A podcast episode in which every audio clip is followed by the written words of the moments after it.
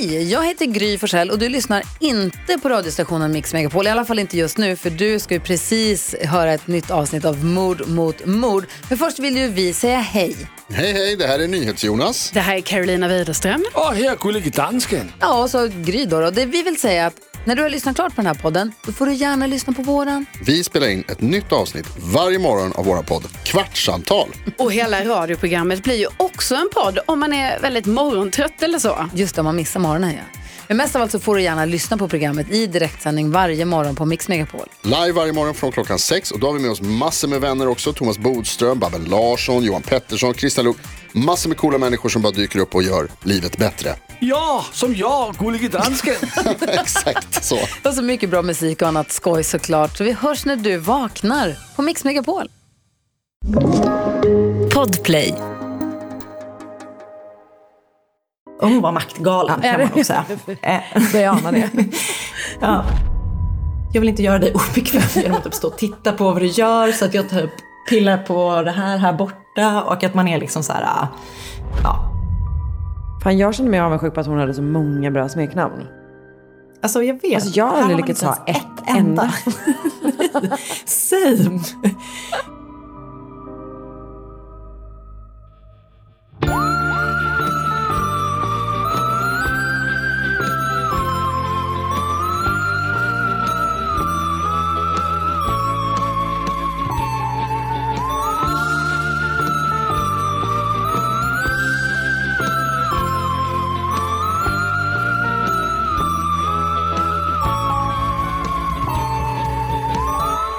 Hjärtligt välkomna till ännu ett avsnitt av Mord mot mord.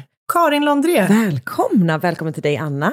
Tack, hur är läget? Det är bra. Det är som att jag sitter eh, mitt i liksom, eh, alltså jag sitter vid vårt köksbord. Det är därför jag ekar. Jag ska försöka lösa det, men jag bor i en två.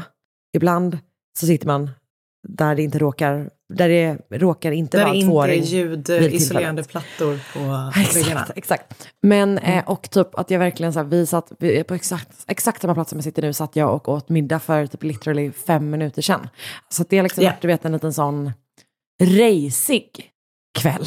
Jag förstår, jag förstår det. Eh, Jag hör dig. Men nu känns det bra och eh, jag ska försöka flytta ut härifrån så fort jag eh, kan det.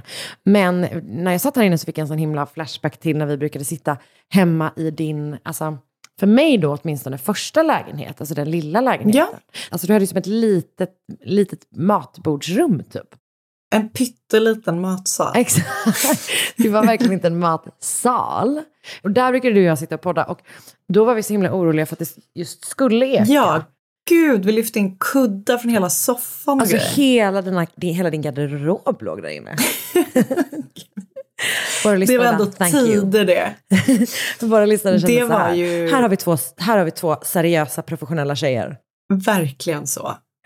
Nej men eh, jag gillar det. det. Det tar oss tillbaka till eh, eh, våra dog years. För numera är det mycket mer lyxigt för jag sitter då på golvet i Sigrids rum i liksom någon slags ostbåge, ostbågeställning här med min rygg och hänger ner på hennes skrivbord. Så jag kan relatera till att det inte är optimal podcastsättning. Nu har du ju inte ens en matsal längre, inte ens en liten. Alltså, du har ju en Nej. del av ditt vardagsrum där det är liksom, som har en, en trevlig middagssättning tänker jag. Men det är ingen sal. Ja, Det är inget det separat är ingen rum. sal, nej. Nej, Fan, jag bytte ner mig. Men du, hur mår du? Eh, jag mår superbra. Vi, eh, Sigrid fick åka skidor för första gången i helgen och Gud. det var så himla mysigt. Hur åkte hon? Om jag får fråga. När vi bara kastade henne ut. En röd backe med en gång. Ah. Jag vet att svartbacke är det svåraste men det kändes lite väl. Om det. Ehm, Även, i här, även i det här scenariot kändes det lite väl. exakt. Oskar åkte med skidor och sele liksom. Och eh, sen så i slutet så testade vi en variant där vi var med en kompis familj och då gick eh, den, och den dottern kan åka själv. Så att då gick eh, den andra mamman och höll Sigrid i luvan och sen släppte hon och så fångade jag upp Sigrid längst ner. Så hon åkte ändå själv liksom typ tio vändor. Hon var jätteduktig, det var så kul. Jag hoppas verkligen att hon ska liksom ha Alltså- bättre bita ihop-anda än vad jag har. Hur verkar det då? Alltså faktiskt bra. så det känns jättekul. Var, jag tror vi alla var eh, liksom positivt överraskade av hennes eh, Stamina. mentalitet där i skidbacken. ja. Gud vad härligt, men åkte Så du också? jättemysigt. Om jag Ja. får fråga. Nej, nej, alltså vi var i en liten backe utanför Katrineholm. Ja. Ehm, Gud, som att det var någon och, jävla, eh, vilken diss du fick det låta utanför Katrineholm. Nej, nej, alltså, men det var helt att det sjukt var att det låg en backe där. Nej, alltså det var liksom, vi, alltså du vet när vi svängde in till backen så vi bara, alltså kan det ens vara snö? För att det var barmark, hagar, alltså du vet. Eh, och sen så låg det en... Det var så, eh, små alltså, grodorna playing softly in the background. Typ så. Men det var jättefint för det låg ovanför någon sjö där och eh, nej, det var ett jättevackert ställe. Men det var liksom en backe och en barnbacke. Vet du vad jag känner nu att jag saknar? Jag saknar när du gick på läger. Då gick på läger. När du var på tennisläger eller vad det var. Ja, mitt tennisläger. Ja, gud, Tennisläger. saknar också. Det kanske jag ska göra i sommar. Det tror jag nog du ska. Tack för att du påminde mig. Bra, bra, bra. Ja, Karin. Jag hatar när du påminner mig om saker som du tycker är pinsamma att jag har gjort. Nej, alltså, jag, jag, säga, jag tycker inte ens att det är pinsamt. Jag tycker bara att det är, alltså, det bara cracks me up om du förstår. Men det var ju när jag skulle bli sportfantast den sommaren. Jag gick ju både på golf och tennisläger. Just det. Ehm, så det var ju liksom lite out of character. Uh, faktiskt. Du har, inte, det har du inte hållit i med då, säger du?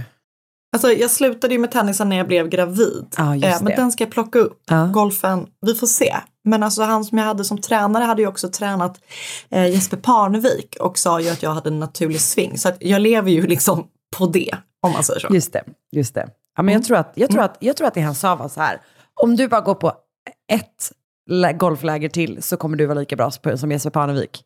Också förlåt, men Alltså, hur gammal kanske. var den här personen? Alltså han var ju jättegammal.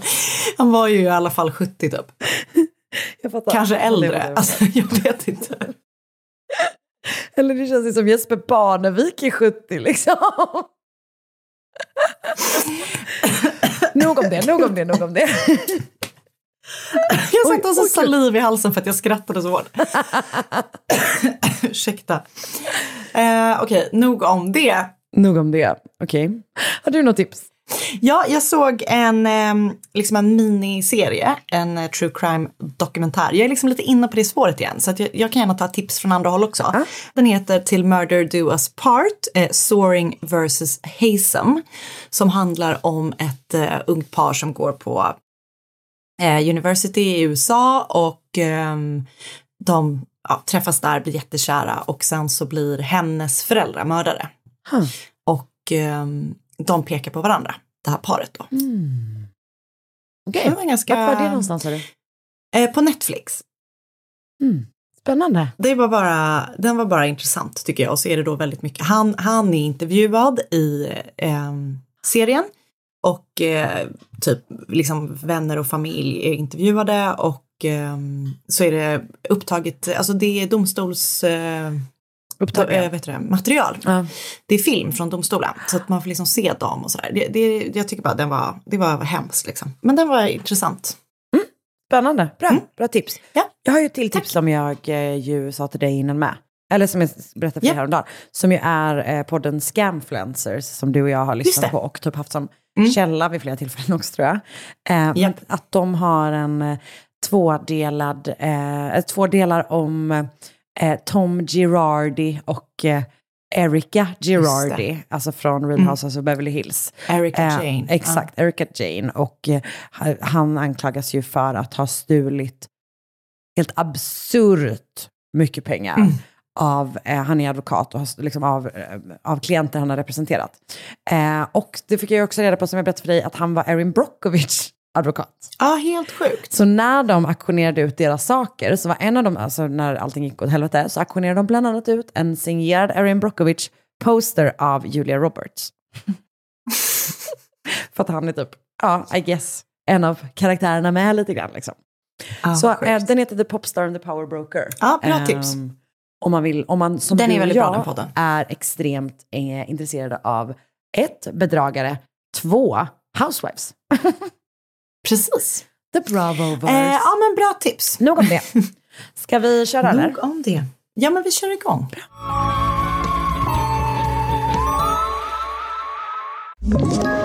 Ett poddtips från Podplay. I fallen jag aldrig glömmer djupdyker Hasse Aro i arbetet bakom några av Sveriges mest uppseendeväckande brottsutredningar.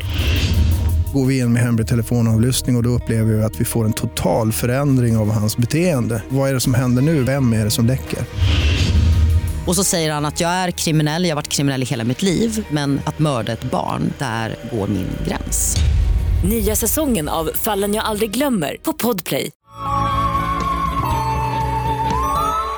Är du redo? Ja. Så idag Karin ska vi till London under den viktorianska eran. Eh, en tid och plats som vi har besökt ett antal gånger och som vi vet liksom inte var helt enkelt för dem eh, som inte var liksom av den absoluta gräddan och det var säkert inte eh, jättebekvämt och enkelt även om man var det. Men, men för de som då inte var födda med silversked i mun och eh, du vet hade det gott förspänt så var det ju liksom minst sagt fattigt och väldigt kämpigt.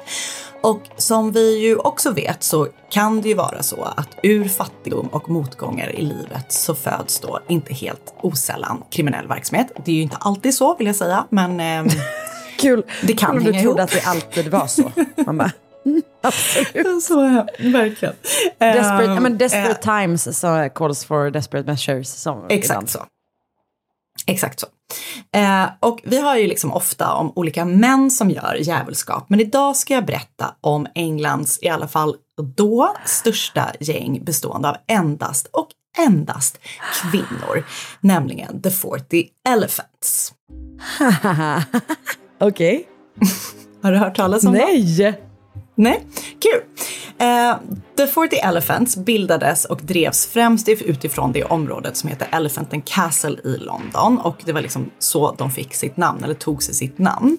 Och um, de var inte bara aktiva där utan de var runt om kan man säga. De var liksom både i London, liksom runt om i hela London, men också runt om i landet. Men de började där och liksom hade alltid det som sin utgångspunkt. Och det här gänget då, The 40 Elephants, var aktivt mellan 1870 och 1960-talet. Men det finns källor som menar att de grundades så tidigt som på 1700-talet. Och det var liksom väldigt många medlemmar i den här gruppen. De var inte 40 och det är oklart exakt hur många eh, som det var. Och det var ju liksom under de här då 100 plus åren så klart att det var liksom skiftade antal. Men under en period så hade myndigheten i alla fall koll på åtminstone 70 kvinnor som var med och aktiva i The 40 Elephants. Och det här var då eh, kvinnor i eh, liksom alla olika åldrar. Så det var liksom allt från unga till liksom ganska gamla i den tidens mått, om du förstår vad jag menar. Under då alla de här åren som det var, de var aktiva, The 40 Elephants, så fanns det då eh, olika mer eller mindre framstående ledare som liksom drev gänget. Och deras mest kända ledare som också gjorde att liksom gänget blev väldigt framgångsrikt, eller vad man ska säga, var en kvinna vid namn Alice Diamond. Eller som hon kallades i folkmun, Diamond Annie eller The Queen of the 40 Thieves. Bra namn, eller? Ja, så bra. Och Diamond Annie då, hon var typ liksom nästan född in i kriminalitet kan man säga. Eh, hon började liksom begick sitt första brott väldigt tidigt och hon var också syster till en annan känd kriminell som hette Billy Hill och han beskrivs som den främsta inom organiserad brottslighet under 40 år mellan 1920 och 1960 med liksom olika sorters brott som smuggling och rån eh, och även liksom allt däremellan och allt utöver det typ. Diamond Annie då, hon var ledare för The 40 Elephants från år 1916. Och eh, The 40 Elephants, de skilde sig ju eh, en del från andra gäng som var aktiva under, under den här tiden. Och det var inte liksom bara på grund av deras demografi, att de då liksom bara var kvinnor, men också på, liksom, på, de skilde sig också från resten baserat på vad de inriktade sig för typ av eh, verksamhet eller brott. Och man kanske skulle kunna kalla dem för liksom, snatteriets mästare. Och det är kanske egentligen inte en helt korrekt benämning för att deras stöldgods var liksom inte en klubba eller en mascara eller du vet så, utan det var väldigt fina, exklusiva, dyra saker. Men liksom själva tillvägagångssättet som de hade var verkligen så som man tänker sig ett klassiskt snatteri helt enkelt. Okej. Medlemmarna i The 40 Elephants riktade in sig på tjusiga butiker och varuhus och eh, inför ett liksom, tillslag, inför en stöld, så satte de på sig specialtillverkade kläder som var gjorda för deras eh, ändamål. Eh, om man säger så. De, de hade liksom sytt speciella kläder med olika fickor där de kunde lägga sina stöldgods. Så att det var olika lönnfickor i olika storlekar för olika objekt. Okej. Ja, så de hade så här små fickor i typ, man hade som någon slags, inte gördel direkt, men det var typ som ett skärp som var lite så här elegant då. Eh, som var lite så ruffat typ. Och där hade de små fickor för smycken. Och så hade de lite större fickor i kläderna som satt gömda. Och eh, de fanns på alla olika ställen i de här kvinnornas outfits. Det låg liksom I hattarna hade de lönnfack, i kjolarna, i de här liksom då Eh, korsettbanden eller gördelsbanden eller vad man vill kalla dem. I deras sådana här pälsmuffar, alltså säkert i skorna. Alltså de hade, de hade saker att lägga, sina, lägga sitt eh, stöldgods överallt på sig. Eh, och det var inte heller så att affärerna liksom gjorde det svårt för dem att stjäla saker, för tydligen så var liksom alla väldigt försynta under den här tiden. Så ofta när de kom in i butikerna så fick de typ butiken helt för sig själva. Att det var då någon som arbetade i butiken som var så, så här, hej hjärtligt välkommen här i vår butik. Och eftersom vi inte vill göra er obekväma och eftersom vi inte vill bli obekväma när ni typ letar efter det ni vill köpa så kommer vi lämna er helt ensamma här och komma tillbaka när ni är redo att handla. Så du vet, de gick och lämnade den här mästerligan av tjuvar helt ensamma och fria att ta vad som än föll dem in i butiken. Och det tycker jag är så intressant, typ, att man kan ju verkligen typ förstå. Alltså, jag har också jobbat i butik och man är ju så här. Eh, jag vill inte göra dig obekväm genom att typ stå och titta på vad du gör så att jag typ pillar på det här här borta och att man är liksom så här. Ja, eh, så att, och det här var tydligen verkligen, verkligen så det var på eh, liksom tidigt 1900-tal. Och en av kvinnorna, en av tjuvarna, hade en väldigt eh, speciell strategi när hon skulle stjäla saker. Och jag vet inte om den här berättelsen är helt sanningsenlig, men den är stark så att jag kommer berätta den ändå. Mm. Eh, och det hon gjorde då var att hon gick in i en smyckesaffär, bad att få titta på liksom jättemycket olika smycken. Och när hon klev in i butiken så hade hon alltid ett tuggummi i munnen. Och när hon tittade då på de olika smyckena så satte hon fast sitt tuggummi på undersidan av kassadisken. Och eh, så fortsatte hon liksom testa ringar, örhängen och du vet så allt möjligt. Och så bestämde hon sig för att det här vill jag ha. Och då satte hon fast smycket i det tuggade tuggummit på undersidan av kassabänken. Och sen liksom var hon så här, eh, jag tror inte jag vill köpa någonting idag. Liksom. Och så lämnade hon tillbaka då majoriteten av det hon provat och sen tog hon då tuggummismycket med sig ut ur butiken. Mm. Smart. Mm -hmm. ja. Eller då ett annat exempel på liksom stöldupplägg eller vad man vill kalla det var då när en av medlemmarna liksom klädde upp sig i fina kläder, päls, smycken och du vet allt sånt. Och det här gjorde de alltid så att de såg ut som liksom tjusiga damer. Um, så gick hon till en pälsbutik för att titta på deras sälpälsar, vilket tydligen var en grej. Mm, okay. Och sen så provade hon igenom hela sortimentet av pälsar och så la hon till slut en liksom, ordentlig beställning på ett gäng pälsar. Och så bad hon butiksägaren att leverera dem hem till sig till en tjusig adress. Men när pälsarna var klara och skulle levereras så visade det sig att det fanns inte någon tjusig dam som hade köpt en päls eller två pälsar på den här adressen. Och då blev de ju så här, jaså, vad har hänt här? Men snart så märkte de också då att pälsarna som funnits i butiken som Provex inte längre fanns kvar. Så då har de liksom bara gått ut med pälsarna på sig och de har ju såklart aldrig tänkt att köpa någonting. Eh, men det blir ju, de blir ju avledda av hela den här, jag tar den, jag tar den och, du vet, och så provar de och provar och provar. Så att de är ju liksom lite sneaky helt enkelt, får man väl säga. Och som jag sa så var Annie liksom väldigt framgångsrik som ledare i gänget och hon gjorde att det gick bra, eller hur man nu vill uttrycka sig. Alltså de gör ju inte bra saker. Men hon var liksom väldigt bra på att stjäla saker och hon lärde ut till de yngre och de äldre. Och liksom hon hjälpte alla att höja deras eh, stöldtekniker helt enkelt. Ah.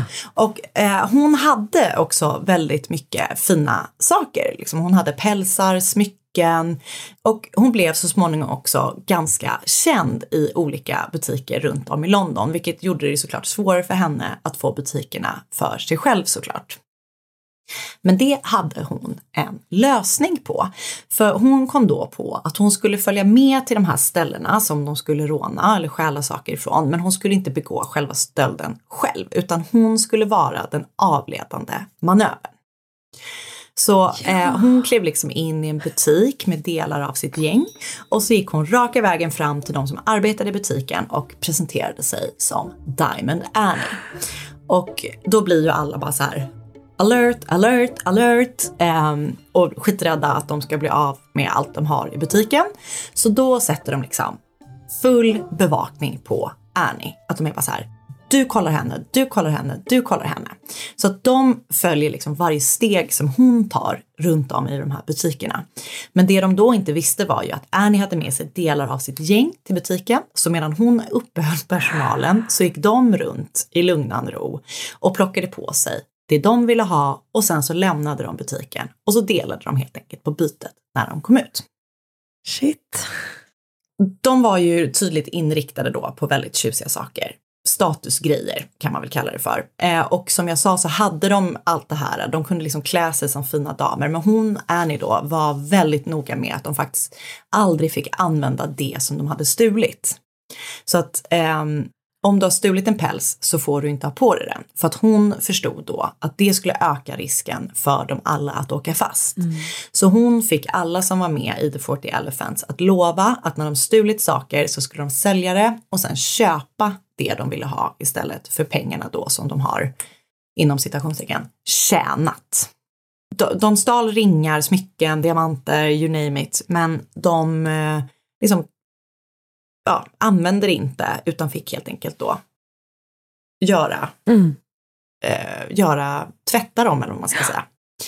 Och flera av dem åkte ju fast- flera gånger och fick avtjäna fängelsestraff. Men de använde sig av olika sorters utpressning för att skaffa sig personer högt upp i samhället som kunde hjälpa dem när de hamnade i knipa. Vissa av de här gängmedlemmarna inledde affärer med gifta mäktiga män och när de behövde hjälp så använde de den här affären då för att se till att de då sen kan få den hjälp som de behöver i sitt försvar till exempel. Och ofta var deras försvar när de åkte fast och ställ- ställdes inför rätta att de var kvinnor och att de därför bara helt enkelt inte kunde motstå alla de här fina sakerna som de hade stulit. Och det här verkar ha varit ett ganska effektivt försvar för att ingen fick någonsin liksom några längre fängelsestraff för de brott som de har begått. Och det var egentligen brott som skulle liksom ha haft ett mycket högre straffvärde. Men det var som att alla var så här, ja, Nej, du har rätt. Det är klart att du inte kan motstå en diamant. Du är ju kvinna. Man vet ju hur kvinnor är. Exakt. Som skator. Exakt så. Och de här reglerna då, eh, eller den här regeln då om att de inte fick använda det som eh, de har stulit var inte den enda regeln som Annie införde. Utan hon sa också att ingen i gänget fick lov att dricka alkohol och de fick heller inte gifta sig utan att Annie hade godkänt den som de tänkt att gifta sig med. Mm. Hon ville liksom vätta eh, mannen innan han gifte sig med någon av hennes eh, gängmedlemmar. Okej. Och all, de, de allra flesta liksom, för, ja, hon var maktgalen Ja, kan man nog säga. Börjar ana det. ja. eh, men och de allra flesta liksom lever efter de här reglerna eh, utan att ifrågasätta det. Men 1925 så var det en av medlemmarna som blev kär. Och hon bestämde sig för att skita i Annies regel om det här att hon måste godkänna hennes äktenskap då innan eh, hon gifte sig. Så hon körde helt enkelt bara på. Det här gör, gjorde Annie absolut galen. Så att hon tar med sig några av hennes gängmedlemmar och attackerar den här kvinnan och hennes nya man på ett otroligt våldsamt sätt. Och det blir liksom, folk blir skadade, eh, det blir, blir värsta uppståndelsen kring det här liksom. Och det är ingen som dör och så, men, men det blir liksom det blir ett upplopp typ. Det kallas för the Lambeth Riot. Så det liksom är verkligen, det är inte en liten grej utan det är så här shit's going down, typ så. Och den här attacken skulle bli då början på slutet för Annie. För efter den här attacken så greps Annie och dömdes till 18 månader i fängelse. Och när hon suttit av sin tid i fängelse så kom hon tillbaka till gänget. Men när hon kom tillbaka så kunde hon ju inte bara kliva tillbaka in i sin drottningroll. För under tiden som hon satt inne så hade en annan kvinna i gänget tagit hennes plats. Annie gick vidare i livet. Eh, hon startade en bordell och eh, liksom troligtvis fortsatte att stjäla och göra liksom sånt eh, även därifrån. Och hon dog ganska ung, eh, jag tror hon var 55 år gammal i MS. Eh, men The 40 Elephants, de höll då på någon gång in på 60-talet i den här ungefärliga formen den haft då i ungefär 100 år. Men e- allt eftersom att liksom både modet förändrades, alltså du vet, det var svårare att gömma saker Ja. i sina kläder på 50-talet. Eh, eh, och efter då att butiker blev mer och mer medvetna om att folk faktiskt kan stjäla saker hos dem och det, man fick annan teknik och du vet sådär. Så fick de också ändra sin stil lite då, eh, i, eller sina tillvägagång, sitt tillvägagångssätt. Men någon gång under 1960-talet då så verkar det som att gänget splittrades för då slutar liksom alla stories och alla omskrivningar om The 40 Elephants. Jävlar. Mm. Spännande. Ja, verkligen. Extremt spännande. Ja, det har något, liksom ett stort gäng eh, Ja, och som den här bara... typ, liksom mäktiga, maktgalna, uppenbarligen ledaren som Ja. håller de här liksom, kvinnorna. Aj, Så sjukt. sjukt. Man vill ju se, man vill ju Eh. liksom se dem. Ja, det finns eh, bilder. Men hur är upplösningen? Hör du? I'll leave it to you att hitta någon bra bild. Ehm, och jag har lyssnat på ett avsnitt av The Poisoners Cabinet. Jag har läst ett gäng olika Wikipedia-sidor. En artikel på Crime Wire skriven av Ravi Rajan. En artikel på Danny Dutch som heter Meet the 40 Elephants, All Gang All Girl Gang from London och en artikel på Crime Read skriven av Heather Webb. Jag har läst utdrag ur en bok som heter The 40 Elephants skriven av Erin Bleedsoe och eh, så har jag sett en dokumentär av True Crime Central som heter UK's Female Only Crime Gang Alice Diamond and the 40 Elephants. Fan, jag känner mig avundsjuk på att hon hade så många bra smeknamn. Alltså jag vet, Alltså, jag har aldrig lyckats ha ett enda. Same. Men jag har ju försökt på kakan och kaki lite med dig men det liksom känns inte som att det fastnade. Alltså, eh, Fanny kallar ju mig för Kakan i Göteborg. Mm. Det är ju den enda. Mm. Men den, den sämsta har ju min kollega som du också jobbat med innan, Jenny. Som ju då envisas med Mm. att kalla mig för Karsi. Just det, det gjorde hon ju redan då. Det är jättekonstigt. Det är en av de svagaste sakerna någon någonsin har För kallat. det flyter inte. Det flyter inte, det flyger inte. Och man vill fly Nej. när man hör det. du, tack så jättemycket. Ja men tack själv.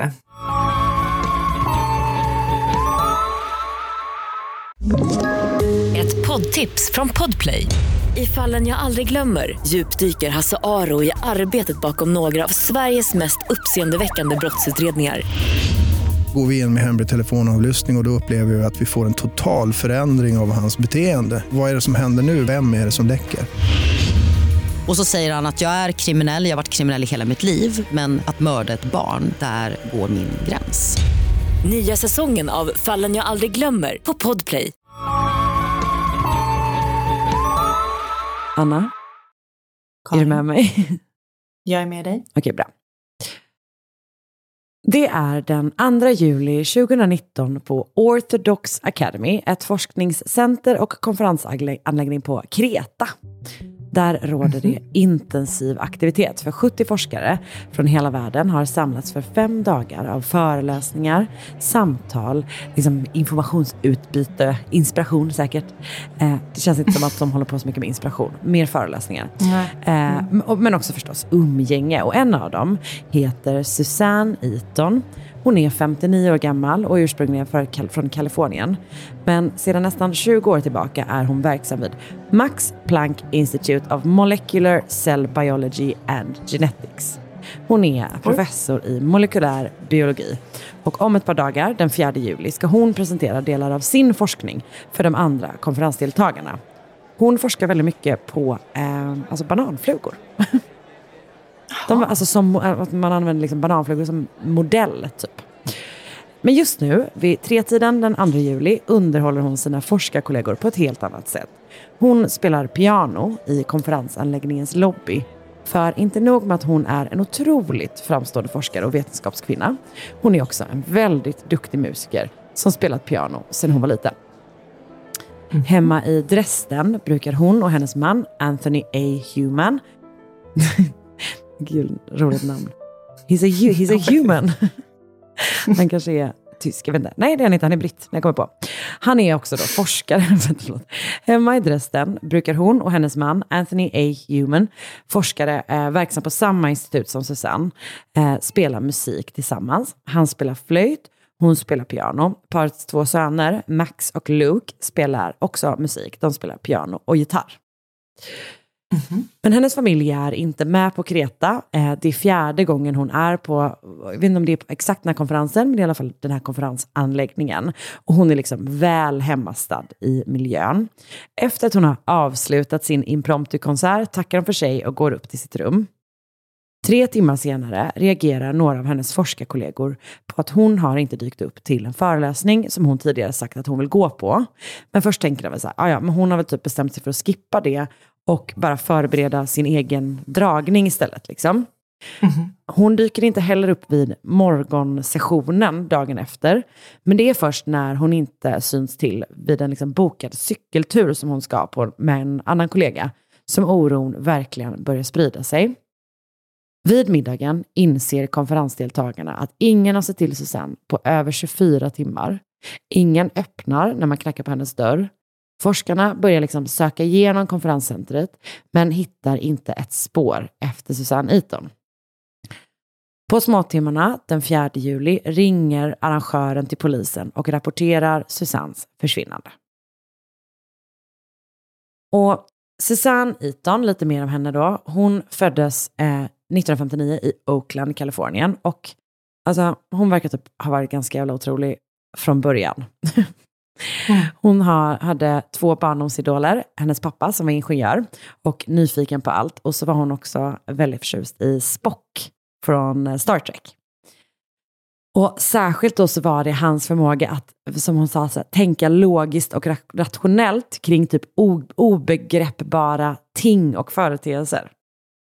Mm -hmm. som hon tyckte var inspirerande. Och hon spelade då som sagt piano, redan vid åtta års ålder så började hon, men hon höll också på med taekwondo. Och båda de intressena höll hon fast vid upp i vuxen ålder. Hon hade alltså någon slags liksom andra gradens svart bälte i taekwondo. Alltså, har du hört om en sån otrolig person någonsin? Nej. Eh, alltså verkligen hon håller liksom mångfacetterad. På med, ja, och extremt duktig på allting med. Liksom. Det var, och det var inte självklart för Susanne att det skulle bli just liksom biovetenskap för henne. Hon funderade på att bli matematiker eller professor i litteratur. Eh, men till slut så väljer hon först eh, Brown University och sen så tar hon sin PhD i mikrobiologi vid University of California. Och det här är alltså början på liksom en otroligt framgångsrik forskarkarriär. Du vet ju om att jag är ganska långt ifrån den akademiska världen i allmänhet. Nej. Men om det är någonting som jag är långt ifrån i den akademiska världen så är det ändå forskning inom biologi, celler? Frågetecken. Ja. Jag, alltså, jag förstår typ inte hennes Wikipedia-sida, om jag ska vara helt ärlig. Nej, jag fattar. Men det, det är ju verkligen svårt. Ja, det, tack. Alltså, för, för någon som inte typ forskar i det själv så är det ju obegripligt. Ja, men hon byter, som jag förstår det så forskar hon först på gener på något sätt och sen så forskar hon istället på utvecklingsbiologi. Som sagt, särskilt med bananflugor. Eh, så man använder liksom flugorna som någon slags modeller för annat. Det handlar typ om hur man bildar vävnad. Alltså det är något sånt, du vet. Men gud. Ja. Ehm, Så 1993 flyttar hon till Heidelberg i Tyskland och vidare därifrån till Dresden där hon också är en av grundarna till då Max Planck Institute of Molecular Cell Biology and Genetics. Ett institut med målet att ta reda på just hur celler bildar vävnad, tror jag. Där krävdes liksom en kombination av kunskap som passade henne väldigt bra då. eh, För att hon har liksom en dubbelhet i sin, i sin bakgrund. Liksom. Så i Journal of Cell Biology skrev Kai Simmons och Elisabeth Knyst om henne. De, de är hennes kollegor. Susanne was in her own league because she combined in one person mathematics, physics and cell and development, de, developmental eh, biology. So she became a creative and inspiring pathfinder. Så, alltså som sagt, då för att sammanfatta. Otroligt framgångsrik, massor av priser, Ja. extremt erkänd. Eh, och på något sätt då så lyckas hon också liksom balansera det här med sin karriär, eller med, med sin familj och sina intressen på ett sätt som man har svårt Man att relatera till. Eh, Men du kommer hinna till ditt tennisläger i sommar. Eh, alltså jag har liksom inga intressen och är så här, du vet att folk bara, att man ibland tänker så här, jag kanske borde börja träna. Och så tänker jag så här, när ska jag hinna träna typ? Alltså det finns inte. Men jag kommer ihåg att när man var liten så var det typ att man bara, vara med vänner, som ett intresse. Ja, men det tycker jag fortfarande. Alltså jag skulle säga att mina Alltså, vänskapsrelationer är är mitt största intresse. Absolut, jag håller med. Men ni är ju väldigt Att spännande. det är det för dig alltså. Mm. Nej, men utöver då musik och taekwondo och annan träning så älskar Susanne att laga mat. Hon älskar kläder, hon älskar parfymer. Och trots att hon har flyttat till andra sidan världen är hon inte bara nära sin man och sina söner utan också liksom resten av sin familj. Mm. Dagen efter Susannes försvinnande 2019 kommer hennes man och söner till Kreta för att vara med och leta efter sin fru och mamma. På hennes rum... Alltså, vilken mardröm. Ja, jag vet, det är så jävla hemskt. På hennes rum så finns alla hennes saker, alltså du vet pass, plånbok, allt sånt. Men eh, det som saknas, man kan notera att hennes springskor saknas. Och hon springer alltså då alltid i princip en runda på typ så 30 minuter per dag. Och teorin blir då snart att hon har försvunnit under en springtur. Det är Grekland, det är juli, det är sjukt varmt. Och i området runt konferenscentret finns gott om liksom vandringsleder och så som, du vet, det är ganska utmanande terräng. Så man misstänker då antingen att hon kan ha ramlat eller att hon typ har blivit överhettad och du vet sökt skydd någonstans typ. Mm. Man har också då svårt att se att hon skulle kunna ha råkat ut för, alltså hon är i extremt bra form i allmänhet men hon är också kampsportare. Så man har sjukt svårt att tro att hon skulle kunna ha råkat ut för någon slags, alltså att någon ska kunna vi- vilja ge henne illa och har liksom lyckats övermanna henne helt enkelt. Ja. Tillsammans med volontärer, volontärer från konferensen och lokalområdet söker polisen, kustbevakningen, flygvapnet, brandkåren, alltså alla kopplas in liksom. De, man letar igenom det här området. Dagarna går och de nära Susanne blir liksom allt mer desperata.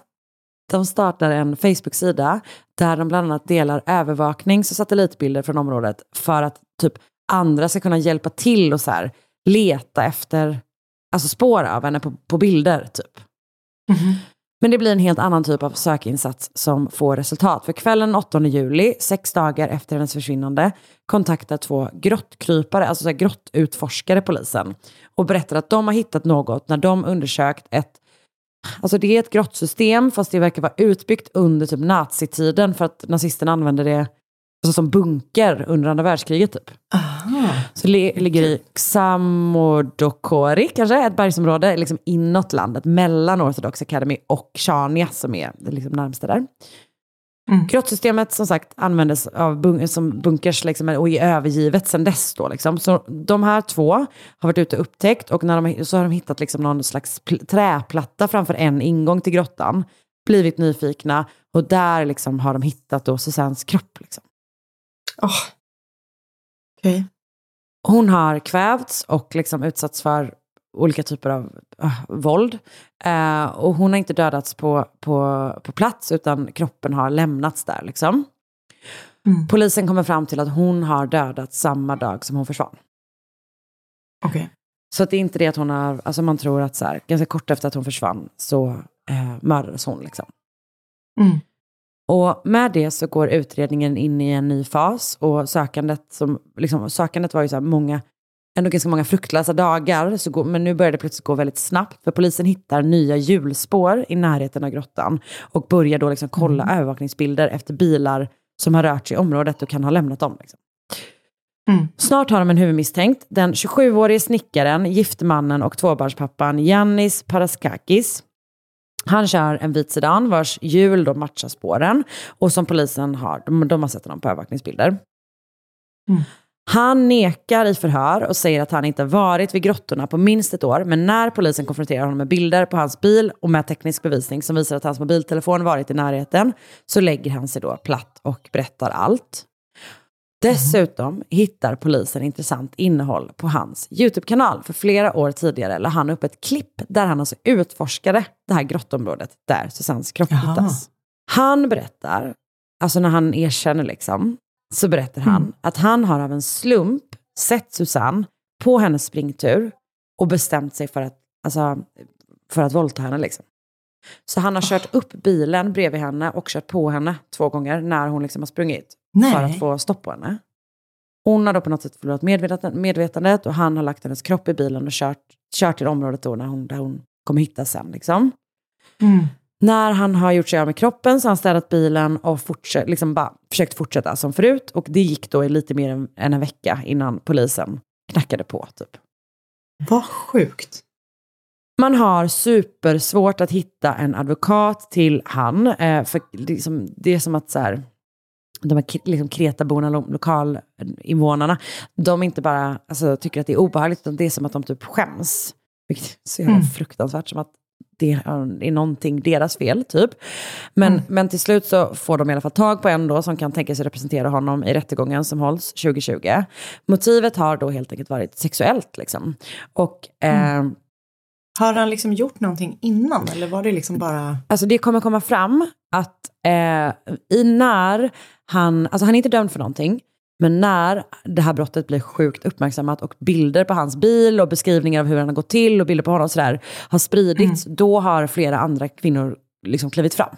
Som mest har jag läst om sju andra offer som han har då liksom just kört på med sin bil typ. Och Alltså- åtminstone två av dem har gått till polisen och anmält, men det har inte hänt någonting alls. Liksom. Ah, Och han, liksom, i rättegången då så anses han tillräknelig och döms i oktober 2020 till livstidsfängelse. Och vad jag kunnat se så har det inte blivit något åtal för de här tidigare brotten. Eller så, att det, har lett, det, det, det står ingenting om det på, på internet i alla fall. Liksom. Att det har lett till någonting. Liksom. Jannis Paraskakis pappa är ortodox präst och det här tycker folk förstås är liksom anmärkningsvärt, vilket är så konstigt, som att man inte skulle kunna Mm. Eh, liksom, som att det skulle Nej, kunna precis. rädda en från att ens barn skulle bli as. Och han, men det blir i alla fall väldigt uppmärksamhet. Han är, eh, han, han är aldrig identifierad, men han skriver ett brev till Susannes familj där han ber om ursäkt för sin sons handlingar. Och det brevet inleds.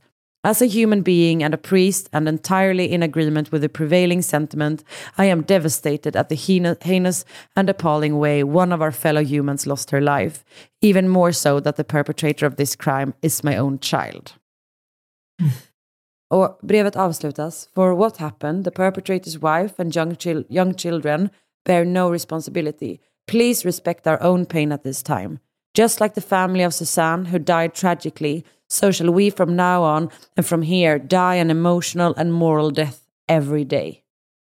För det är ju liksom där som är att Susannes familj och hennes närstående måste genomleva att hon inte är där med dem varje dag för resten av sina liv. Och efter hennes död så liksom rasar hyllningar in från kollegor. Du vet, flera, flera minnesfonder har startats i Susannes namn för att typ stötta unga forskare. Och särskilt verkar det vara att man riktar in sig på så här, unga forskare som, eh, du vet, man vill upp- uppmuntra typ interdisciplinär forskning. Eller typ att man ska söka sig utanför sitt eget fält eller så. Mm. Eh, men jag tänker att eh, Susannes syster Julie, som hon också var väldigt nära, hon eh, skriver en så himla liksom, fin eh, minnestext om sin syster som eh, jag tänker att vi kan avsluta med. För då skriver hon så här. Sue is too great of a person for her legacy to be fined in any way by how we lost her. I have made a conscious decision not to allow those facts to haunt my memory. It was her words that finally helped me deal with death, and she was in the process of teaching me how to live. So I will continue on that journey. My memory will be one of pure joy and gratitude, of love and admir- admiration for an arm in arm sister, a closest confidant, a strong, kind, brilliant, selfless human being who made indelible contributions to science and added immeasurable beauty to our lives. Jag vet. Alltså, Usch. eh, Det är jag, fan... Ah, jag vet, jag vet. Det, det, är för, det är som att jag typ har fått liksom tårar i ögonen varje gång jag läst det där och nu Ja. kom det igen. Jag har lyssnat på två poddavsnitt om Susanne Eaton. Eh, det ena podden heter Among the Dirt and Trees. Avsnittet heter An Accomplished Woman. Den andra podden heter True Crime Worldwide. Jag har läst flera artiklar på CNN, Time, The Guardian. En artikel från eh, Kreta Live. Två artiklar från Journal of Cell Biology, en intervju med Susanne och, en, och sen den här minnestexten som jag hämtade det här citatet från ovan. Eh, Max Planck eh, Institute har publicerat minnesord från Susannes närstående, eh, bland annat då det från hennes syster, men också från andra liksom, från andra kollegor och eh, där hon jobbade innan som var European Molecular Biology Laboratory. De har också publicerat massa minnesord. Eh, och på Max Plancks Facebook-sida så fanns också en bra liksom, sammanställning av de första dagarnas händelser. Så det var liksom hjälpsamt till att etablera en tidslinje. Och så flera. Wikipedia-sidor då. En av dem är förstås ens egen som eh, var eh, bara den för komplicerad för mig för att riktigt förstå. Usch vad sorgligt. Ja, jag vet. Fy. Jag vet. Tillfälligheter som, alltså man blir ju knäpp. Alltså av en ren och skär jävla tillfällighet och en person som bestämde sig för att göra skit så förlorade det. Alltså så här, det spelar ingen roll Ja. vad man åstadkommer i livet. Eh, för att det finns ju en sån, ett, liksom ett sånt true crime-beteende med att vi får det så låta som att vissa offer är värre, eh, liksom Mm. värre att förlora än andra. Så är det ju inte. Men jag bara, Nej. du vet att hon bara så här, var där och skulle typ berätta om sin forskning och göra, ja, jag vet inte. Mm. Det var, och så bara en total tillfällighet liksom. Sjukt sorgligt. Jag vet, jag vet. Men du, Usch. tack för att du var med mig på den här sorgliga, sorgliga resan. Ja men tack Karin för att du berättade. Och tack till er andra som har lyssnat. Eh, nästa vecka är vi tillbaka. Det är vi. Mm. Ha det bra. Hej då! Hej då.